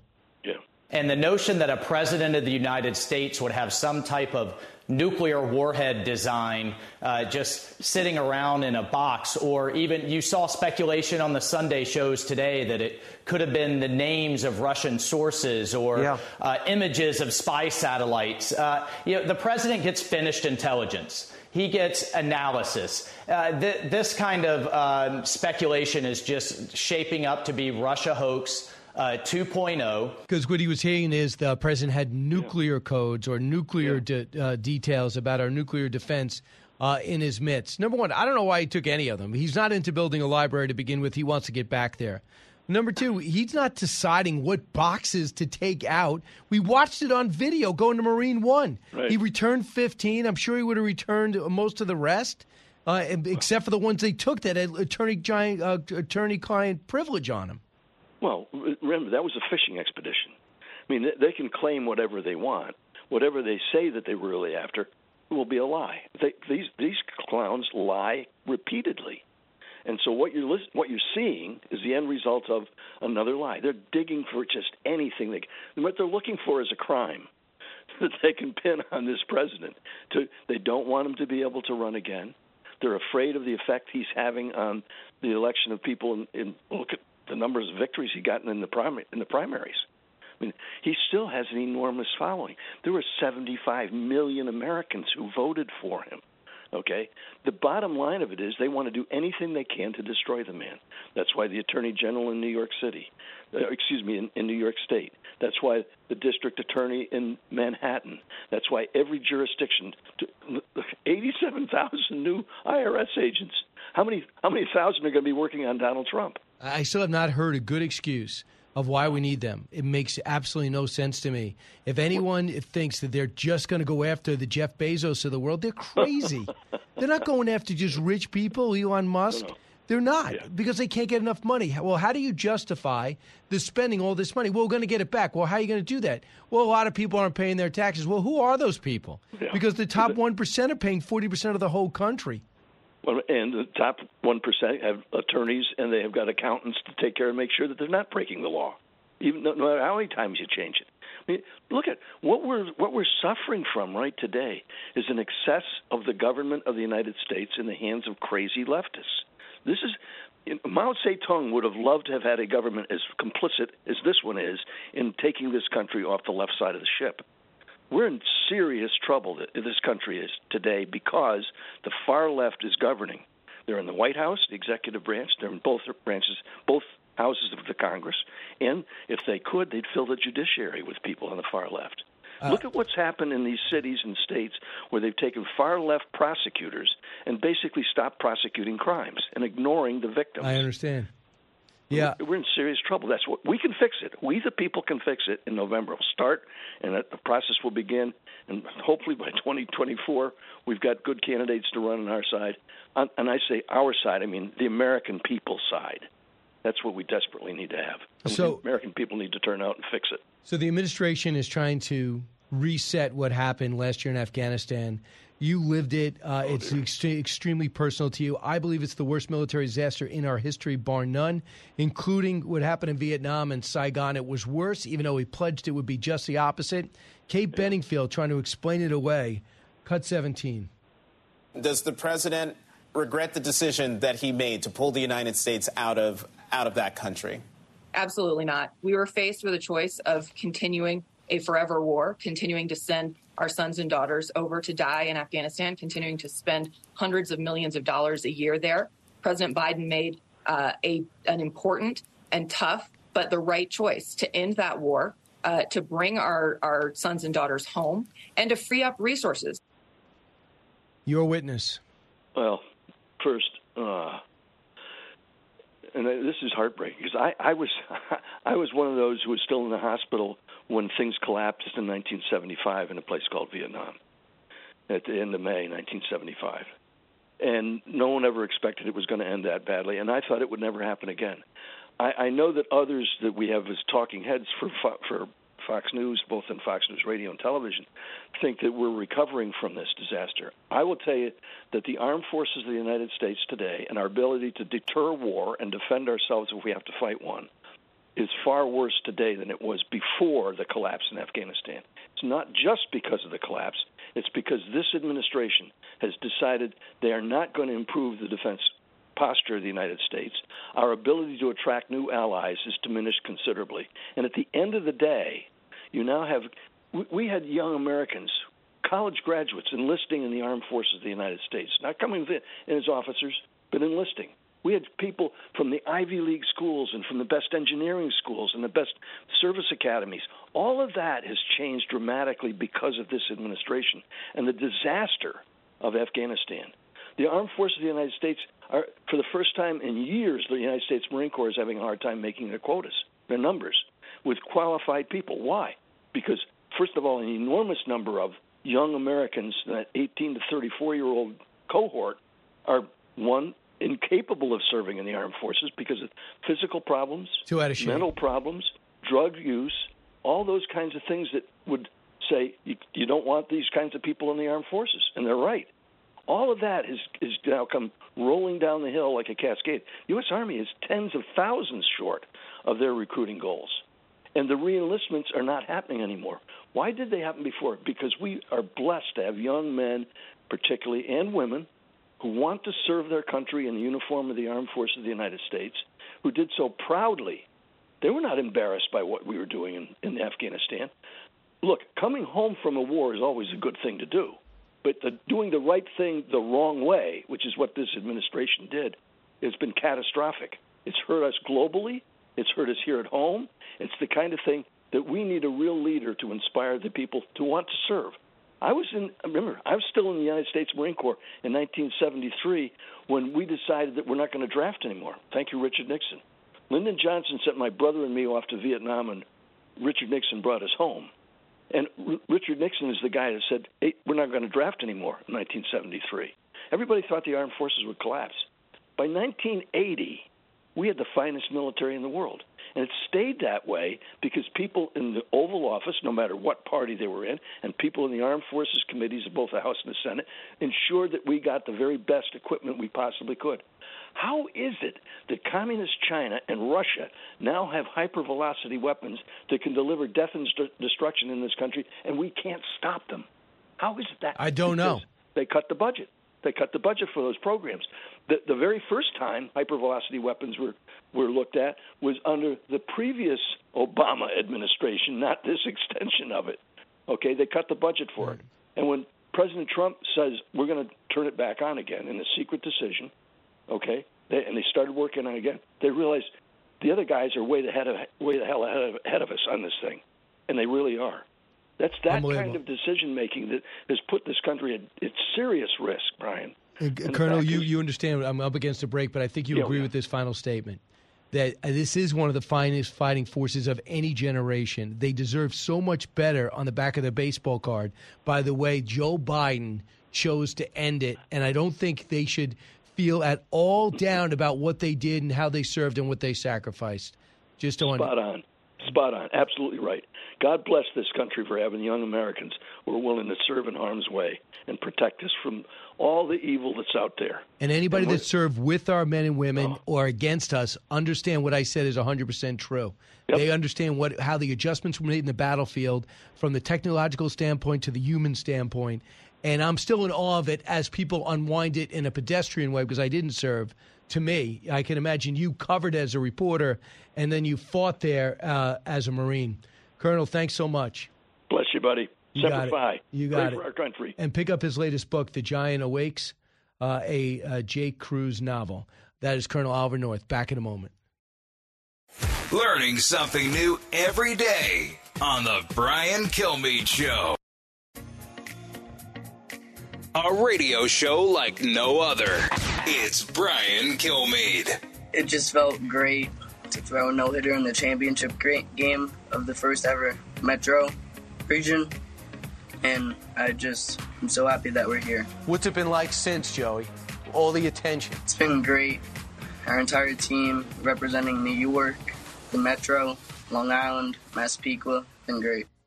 And that is Joey Lilianetti, the 12 year old who had nine Ks and threw a no hitter to put Massapequa into the Williamsport, Pennsylvania Little League World Series. First Long Island team since 1978. First time in their 72 year history. Get this. If anyone has kids in sports, you know that the the model now is, to, you know, parents don't coach. Give it to give you money to trainers. You don't have enough money for a trainer. Your kid's got to almost drop out. These are all volunteer coaches uh, in Massapequa, New York and uh, they were able to break through like this. And then you watch them on ESPN do what they do. They, most of the people they're playing are a lot bigger. They gripe from a much wider area. This is just one small town who plays great fundamental baseball. I mean, this they've had two defensive stops on ESPN's top ten. Uh, now they're going to play on Friday. Uh, they're going to play on Friday, and uh, they will guarantee two games. Uh, if they win those two games, they can have one loss the way it works out in these brackets. But once you win the American side, then you play the best in the world, two of the Caribbean and Taiwan and all these other uh, great nations are playing each other. And then you'll see it on the Little League World Series. So this has become America's team. They say they people will find out they're cheering for them when they find out how small the town is and how much they've already overcome. Uh, so now they keep your eye on them in Williamsport. I know a lot of you live for it, some of you ignore it. This is the one year to pay attention. And congratulations to all those coaches and all those parents. That's a Massapequa Coach Little League. Uh, all the other teams are great too, but this is a first. When we come back, Bret Baier, speaking of great.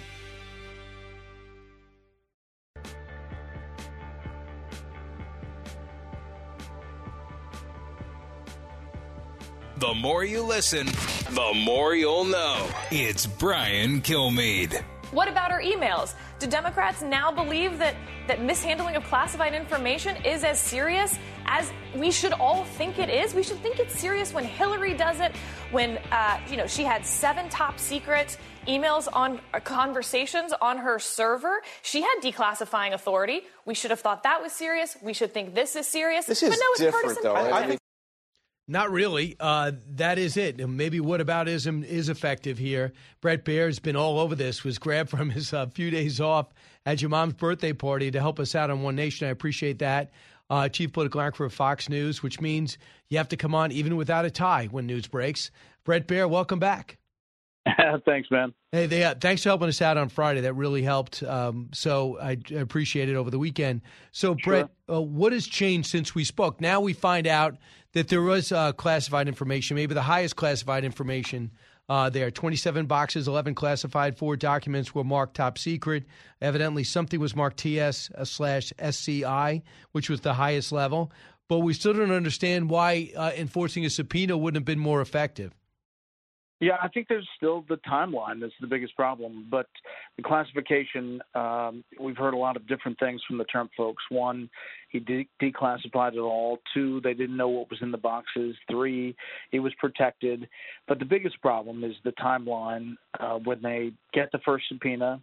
Uh, and what happens in between there to the search warrant and uh, what we saw last week. So we're in the same spot. It's just that uh, we have yet to see the affidavit that gets us to that search warrant. I have not seen this. Maybe you have. They say the Trump lawyers, now former lawyers, told them that all material, all the material was removed, and they signed paper. They signed a paper saying that all the paper, all the all the papers that were taken from the White House were given back. Do you know that to be true? I don't know that to be true, uh, and I also don't know that some uh, White House lawyer signed off on the papers uh, arriving in Mar-a-Lago.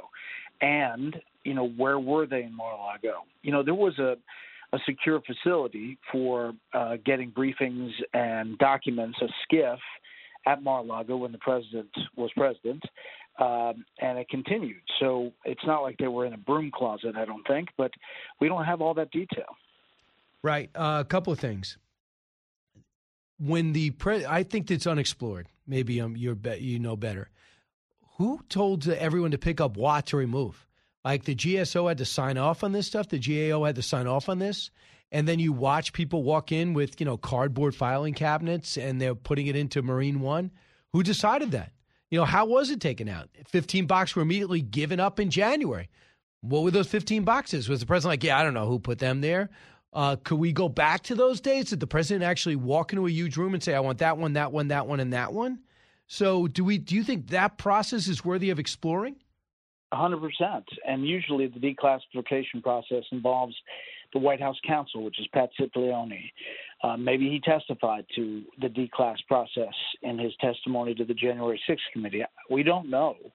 Uh, but there is some documentation of a declassification. It's, it's not, there is broad authority, but there has to be some kind of marking of the moment. Uh, it's not just like poof, it's all done. Um, and remember where we were after January 6th, before the inauguration. Uh, I would say it's a little chaotic at the White House. So um, going back to that time is going to be important. Yeah, a couple of things. Uh, Trump says he wants his boxes back because some of them have um, paperwork that show attorney-client privilege. So that matters too, because is the FBI looking at stuff they shouldn't? Uh, he says he actually, not that this means anything to me or you or the audience, but just so you know, they specifically want A14, A26, A13, A33. They go, this was labeled attorney client privilege, uh, and it was taken anyway. And also, it makes one speculate, and I've had FBI agents on, you probably will today as well. When you go in for nine hours, you said you got a tip that says go in there, you, this paperwork is there. We couldn't wait anymore. They took a weekend, they went in. But you're there for nine hours. Some have speculated if you're there for nine hours, you don't know what you're looking for, and you don't know uh, where it is. So that also will lead to speculation. Why do you need to go through Melania's closet, which they did? I think it's really broad. If you look at the search warrant, it's every nook and cranny of Mar-a-Lago. It's every place besides guest rooms. It's every place the former president could be, could have stored something, could have been at any time. It's any document from when he was president, from the beginning to the end. I mean, it's not like you are pinpointing a narrow search. Uh, so yeah, that leads to speculation about what else were they trying to find, or maybe they were just seeing what they could find. Nine hours is a long time. Uh, we have Bret Baier on with us now. So the other big story today is one year to the day since the disastrous withdrawal from Afghanistan. Congressman Michael McCaul has been uh, trying to uh, do an examination of what went wrong, and there was a lot. Got no cooperation from the State Department, but the minority did release a report. Here's a little of it. Cut 22. But there are so many mistakes. The biggest one, Margaret, for me, having lived through it, were, you know, being in the classified space, listening to the uh, intelligence community tell the story about this is going to be imminent. It's going to fall sooner rather than later. The military said it, told us the same thing. And then we went to state, and they paint in the White House a very rosy picture. There's a disconnect between you know, intelligence on the ground and what the White House is doing. I think in this report, this says it all. Like, there's no way we're going to evacuate embassy personnel from helicopters like we did in Vietnam. And of course, we know that happened. And it was worse. He says there won't be another Saigon, and it's worse. And some of this video is so horrific running along the plane. Do you think this administration is effectively trying to move past it? Yeah, they're not having a briefing today. They're not having the president's still in Kiawah Island. Um, there is nothing to talk about it. Of course, they want to move past it, but it was really of the foreign policy kind of missteps. Uh, it started a avalanche of questioning around the globe. If we do this, what else does it mean for U.S. sticking with allies or you know following through? Yeah, uh, what sticks out for you, Bret? Well, I think that that miscom- miscommunication was really quite something in those early days. Uh, the fact that you know one year ago today there were Kirby, Admiral Kirby was saying, you know, we have this under control, and days later, um, major cities are falling to the Taliban, uh, and the allies are kind of leaving. Um, the air cover had stopped, so it changed the dynamic immediately and then we leave Bagram Air Base. I think leaving Bagram was the biggest, the biggest thing. Uh, Bret, the last thing was the president of the United States is going to be signing, I imagine, sometime this week, this uh, this inflation reduction package. How long do we call it that, and how soon till we can switch to climate change package? Well, they're already starting. They're going to have cabinet members around the country pitching it as a climate change energy bill. Um, it was only called the Inflation Reduction Act to get past Congress or to, you know, during that week. In reality, it doesn't do any of that. So I think, you know, you saw some of that this weekend with the White House press secretary trying to field questions from John Karl on ABC. And um, it, it's just not, it doesn't work that way. So uh, the question is, how much is it going to make a difference and how fast does it change things ahead of the midterms? That's a really big question. Uh, Bret, a lot on your plate today. Were you able to? How was your mother's birthday? Okay. Did you end up Fantastic. enjoying it all? Yeah, the big seventy-five. I had the whole family together. Played some golf. It was great. We did not cross paths with the Bidens, although we kind of cut off to go a couple different ways. But um, Secret Service and the Bidens were very separate from where we were, and uh, we had a great weekend. It's so interesting that you both are there at the same time. Well, happy birthday to your mom. She did a great job with her sons.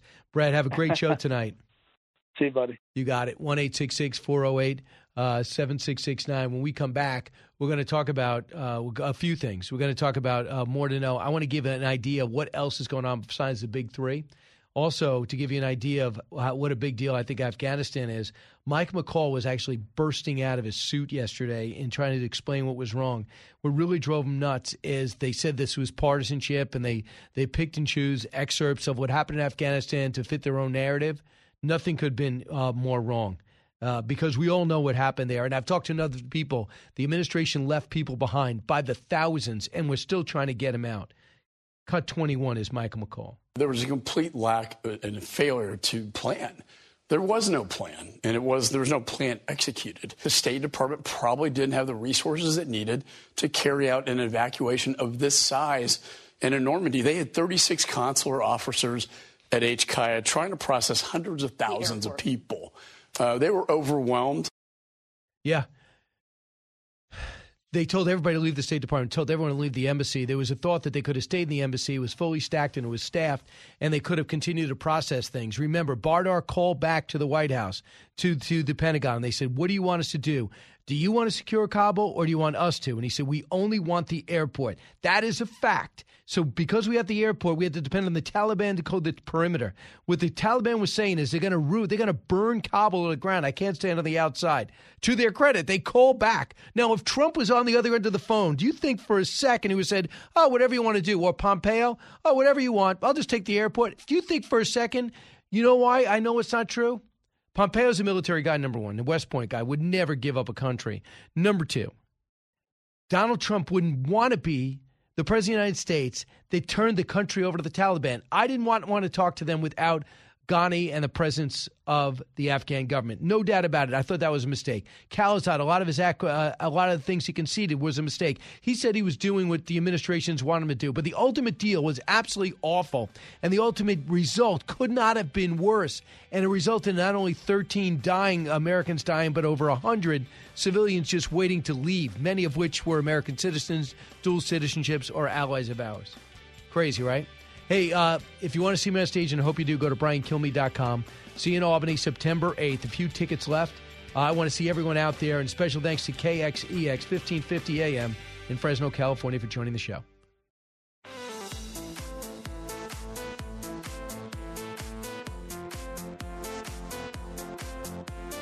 A talk show that's real. This is the Brian Kilmeade Show. Welcome back, everybody. Uh, thanks so much for listening all show long. Hey, don't be uh, don't be afraid to go to briankilmeade.com, especially if you live in the Albany area or if you can drive there. I cannot wait to get back on stage September 8th, be able to talk about all my books. America Great from the Start, history, a thousand people at a time telling our real story, not perfect, but trying to be, as well as answer your questions about the news, Fox, and, and that's what I had the most fun in at the end, being able to do that with my good friend uh, Pat O'Rourke, stand up comedian, to open things up in a red, white, and blue way, and the MC Rick Thatcher. So let's get to the big. Let's get find out if indeed there's more to know. More to know. Well, good news. Salman Rushdie is on the road to recovery. His agent confirmed that Sunday. The announcement following news that uh, the writer was removed from a ventilator Saturday because he was almost stabbed to death by this idiot called Zafar Rushdie. Uh, Z- excuse me, Andrew Wylie. Um, wait, do we have the name of the guy who actually stabbed him? Because he used a phony name. Uh, but this guy's been basically running for his life for the last 25 years. Thought he was okay. Thought he'd give a nice speech. The fight was still in existence thanks to Iran. They cheered it. Officially, they didn't, but you know they did. Uh, his son, uh, Rushdie's son, released a statement saying, We're so grateful to all the audience members who bravely leapt to the defense of uh, and gave first aid to his dad and the doctors that were involved. He got stabbed in the neck. He got stabbed in the abdomen. He was about to, he could, in fact, lose an eye, uh, but at 75 years old, looks like he's going to be okay. Next, the UK rising cost of living forced Britons to part ways with pets. That's a little desperate, don't you think? The cost of living, yeah, the inflation's gone up, but pet and animal shelters say they're experiencing record inquiries for cat and dogs because the trend comes in the country's reeling from rising bills. I guess if you got to feed them, you got to give them up, perhaps. They say um, for on average, UK households has lost $4,300 a year. Next, you write what you know. Lisa Kudrow disagrees with people who are uh, talking about Friends should have been more diverse. So Lisa Kudrow, who, who was uh, one of the stars of uh, one of the stars of Friends, uh, was there was claims by uh, Friends creator Marta uh, Marta Kauffman uh, explaining that the creators have no business writing from the point of view of people of color. Asked in a recent interview about her view of the beloved show's diversity, says, I feel like it was a show created by two people who went to Brandeis and wrote about their lives from college and after college. And for shows, especially when it comes to comedy, that character driven, you write what you know. They have no business writing stories about the experiences of being a person of color. I think at the time, the big problem was that I see was where was the apprenticeship? Okay, I got it. But I also think it's important to understand that there's maybe half the country that feels a certain way, and there's another half a country that feels uh, that does not watch them. And whatever they say makes sense to them. Earlier this summer, Kauffman pledged to donate $4 million to her fund an endowment to chair positions in the African American Studies Department at her alma mater, and that's Brandeis University. So she's under criticism for not being diverse enough as a cast. They would probably not make friends today. That's the bottom line. Uh, not make the series friends. Next, New Orleans inmates barricaded themselves in a pod, making demands including books, TV, and they want to be able to watch the Saints. The Office of Orleans Parish Sheriff Susan Hutson told Fox that the residents of the highly secure Pod 2E are refusing to enter their cells and comply with the officer's commands to remove barricades from entryways in the pod. Sheriff's deputies are going to employ the best practices to de escalate the situation. Look, a lot of them white collar crimes, non threatening crimes. I think you should have some quality of life uh, behind bars. And watching the Saint games, I don't think is out of control unless there's a problem. Gambling, I don't know. Gambling for what? Aspirin? Blankets? Next. Mariah Carey's Atlanta home was burglarized while she was on vacation. Uh, page six says that Carey was busy on vacation in Capri, Italy, uh, and at a $20 million mansion in the Ham- uh, uh and luxuriating in a $20 million mansion in the Hamptons. Uh, uh, when it was shot at the Hamptons, her Atlanta home was burglarized. Police have confirmed the break in, but tell us that this is still an open investigation. The information may be limited. Carey's reps did not respond to the request. Carey, meanwhile, spent last month in Italy with boyfriend Bryan Tanaka. I don't know, is he famous? Pictures of the group were all over the place. Next, Michael Jordan's worn 1998 NBA Finals jersey could fetch $3 million at auction. Uh, Sotheby's auction says it's a rare piece. Jordan's 1998 uh, finale in Game 1 jersey is among the most highly desired pieces of sports memorabilia. And the present uh, example is one of just two final jerseys to ever appear on auction. Uh, and come after uh, come September 6th, you'll get your chance to bid on it. I will bid on it, but I most likely will lose. You're not going to. They're saying it'll sell around three million. So how high will you go? I don't know. Is it worth more if he washed it or didn't? Do you want the true authenticity of what it's like to Jordan be Michael sweated Jordan? on it, but no Uh-huh. one wants to go in the room in which we have it, his jersey framed. Next, Prince Harry's underwear from Naked Las Vegas Pictures scores $250,000 bid. It only took a few minutes for the bidding to skyrocket, $10,000 opening bid to $16,000 before the strip club owner from San Diego called to place a bid for $250,000. It's not a typo. Uh, Dino, uh, who is the strip club owner, I guess he's going to go by that, uh, says he plans to create a shrine for Harry's undies if he ends up winning the auction. The live portion of the auction went down to Larry Flynt's Hustler Club, uh, where Carey claims Prince Harry dropped uh, by doing their wild time in Las Vegas. He was a fun guy at that point. Yeah, but just think about this though. If you can't go to three million for Jordan's uh, jersey, but one third less, right? You can get the undies. Yeah, but Prince one everyone Harry. wants, and everyone, well, the other one, everyone, including Harry, wants to go away. Outside is some type of, I don't know, weird thing to put in a bar. I believe that should go away. Would From you want those washed or do you want them clean? If you No, no comment.